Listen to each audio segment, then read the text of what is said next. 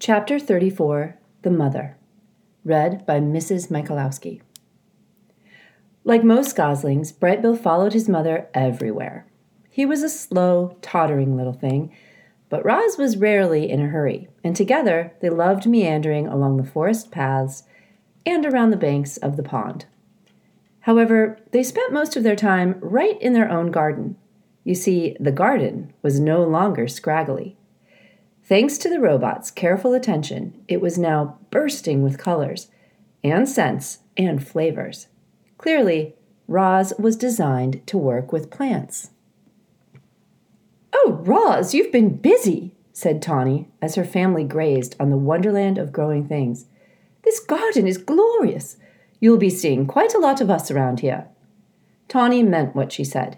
Each morning around daybreak, Roz and Brightbill would hear quiet footsteps outside the nest. And there would be Tawny and Crown and their fawns, Willow, Thistle, and Brook, happily nibbling on the garden.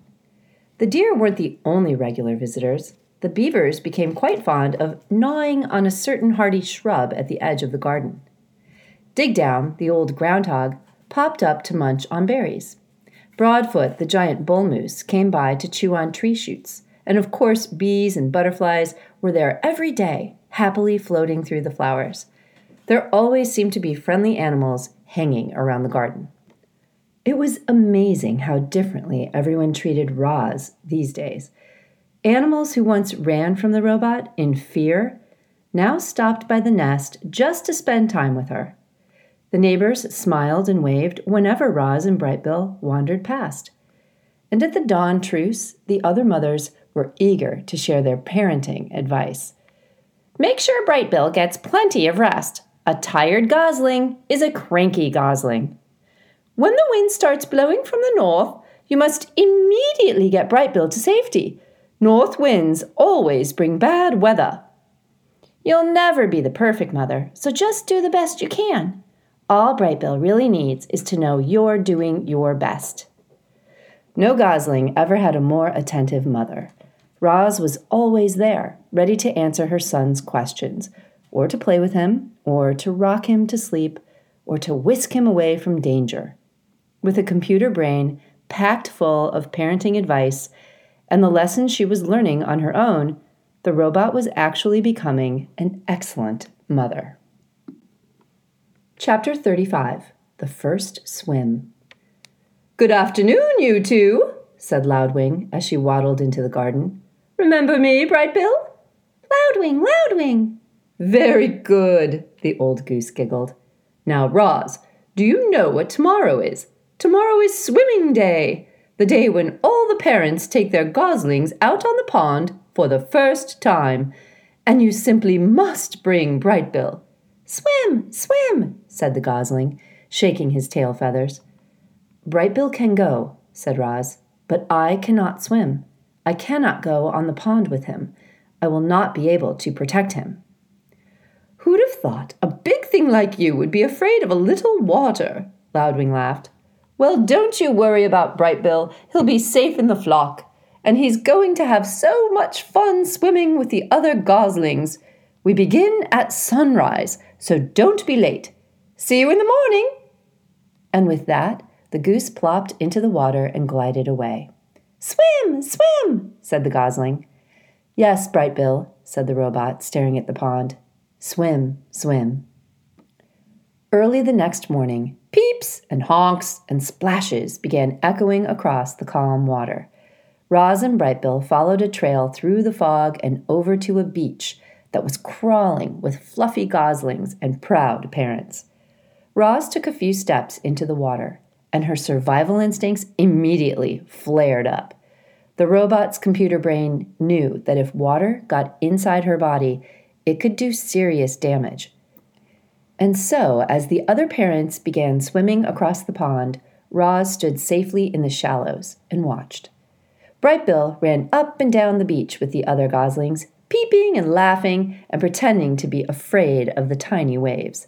When one wave finally pulled him in, he felt his body floating on top of the water. A big smile appeared on the gosling's face. Clearly, Brightbill was designed to swim. Very good, Brightbill, said Loudwing as she floated past. You're a natural. Yes, Brightbill, you are a natural, said Roz, trying to sound like a good mother. Loudwing rounded up all the goslings and gave them a quick swimming lesson. Remember, everyone, paddle your feet evenly to swim in a straight line. Paddle with your right foot to go left, and paddle with your left foot to go right. Try it out and join the rest of us when you're ready. Happy swimming day! Loudwing and the other adult geese calmly glided toward the center of the pond. A jumble of goslings tried to keep up with them.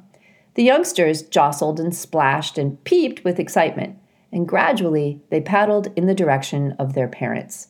Only Brightbill lagged behind. Mama, swim? Roz pointed to the flock. I cannot swim. Go have fun with the other geese. You will be safe with them. The gosling took a deep breath. Then he shook his tail feathers and paddled his feet and set out on his very first swim. He drifted too far to the left. Then he drifted too far to the right. But his feet just kept paddling until he caught up to the other goslings. Roz spent the morning watching her son swim around and around the pond. And as she watched him, she felt something like gratitude. Thanks to Brightbill, the robot now had friends and shelter and help. Thanks to Brightbill, the robot had become better at surviving.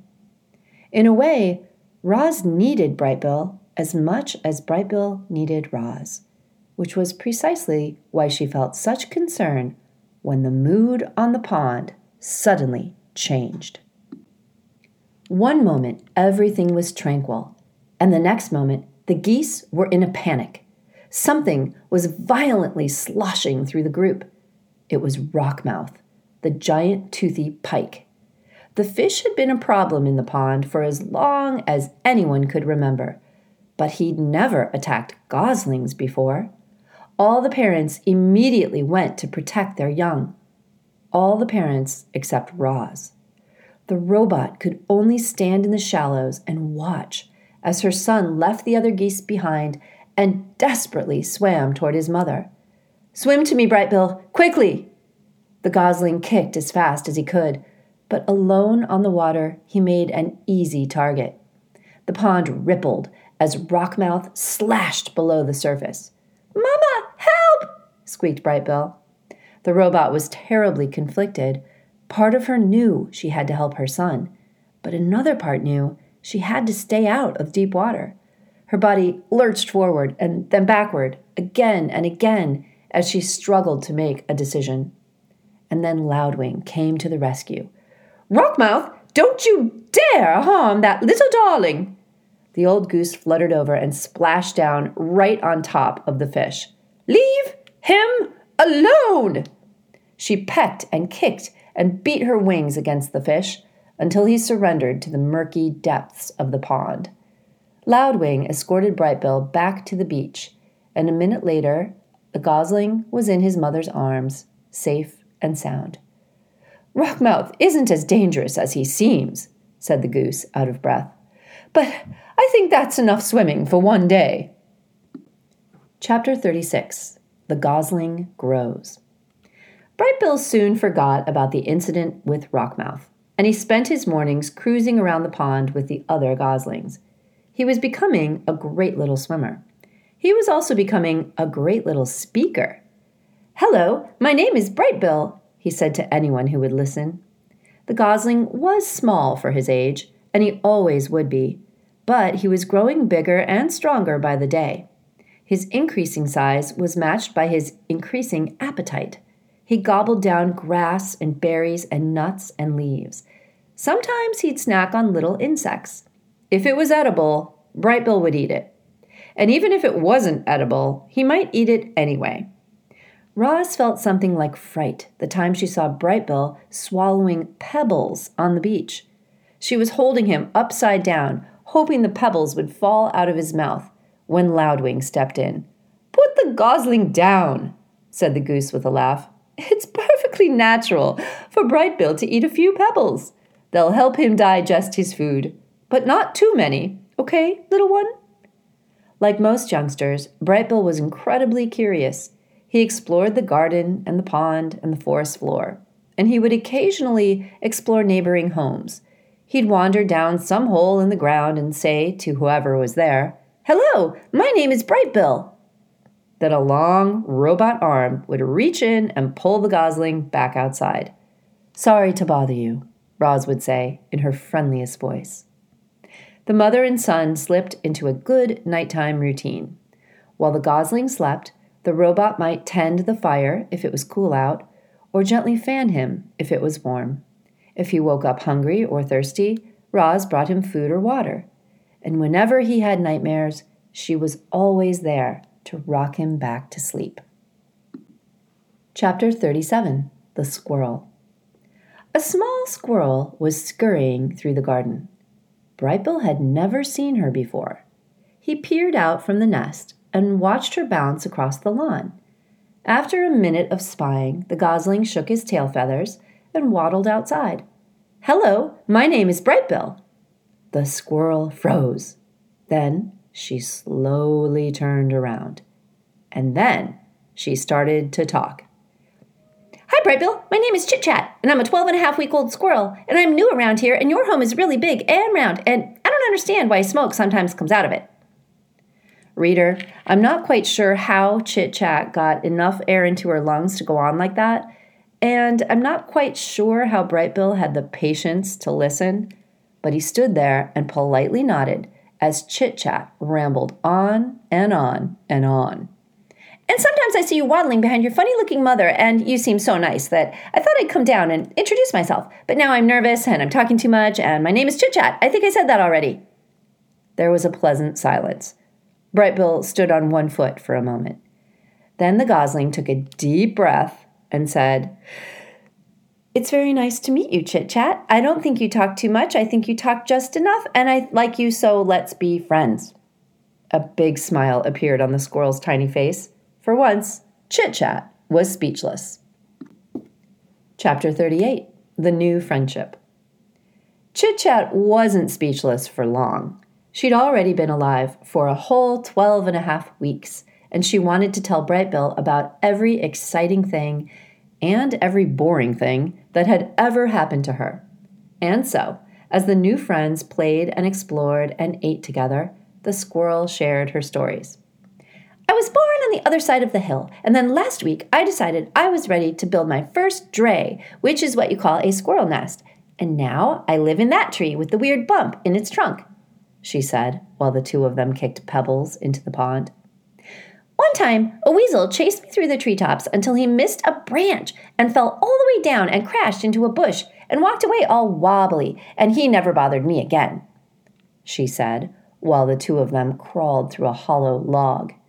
Ew, gross! I saw you eat that ant one time. I ate a gnat by accident, and I didn't like it at all. I mostly eat acorns and bark and tree buds, and sometimes the yummy berries that grow in your garden, she said, while the two of them took a snack break. But Chit Chat was as good a listener as she was a talker. And whenever it was Brightbill's turn to speak, she'd keep quiet and hang onto his every word. Do you know who enjoyed their conversations most of all? our robot Roz. The protective mother was never far away, and she felt something like amusement at the silly conversations she overheard, and she felt something like happiness that her son had made such a good friend.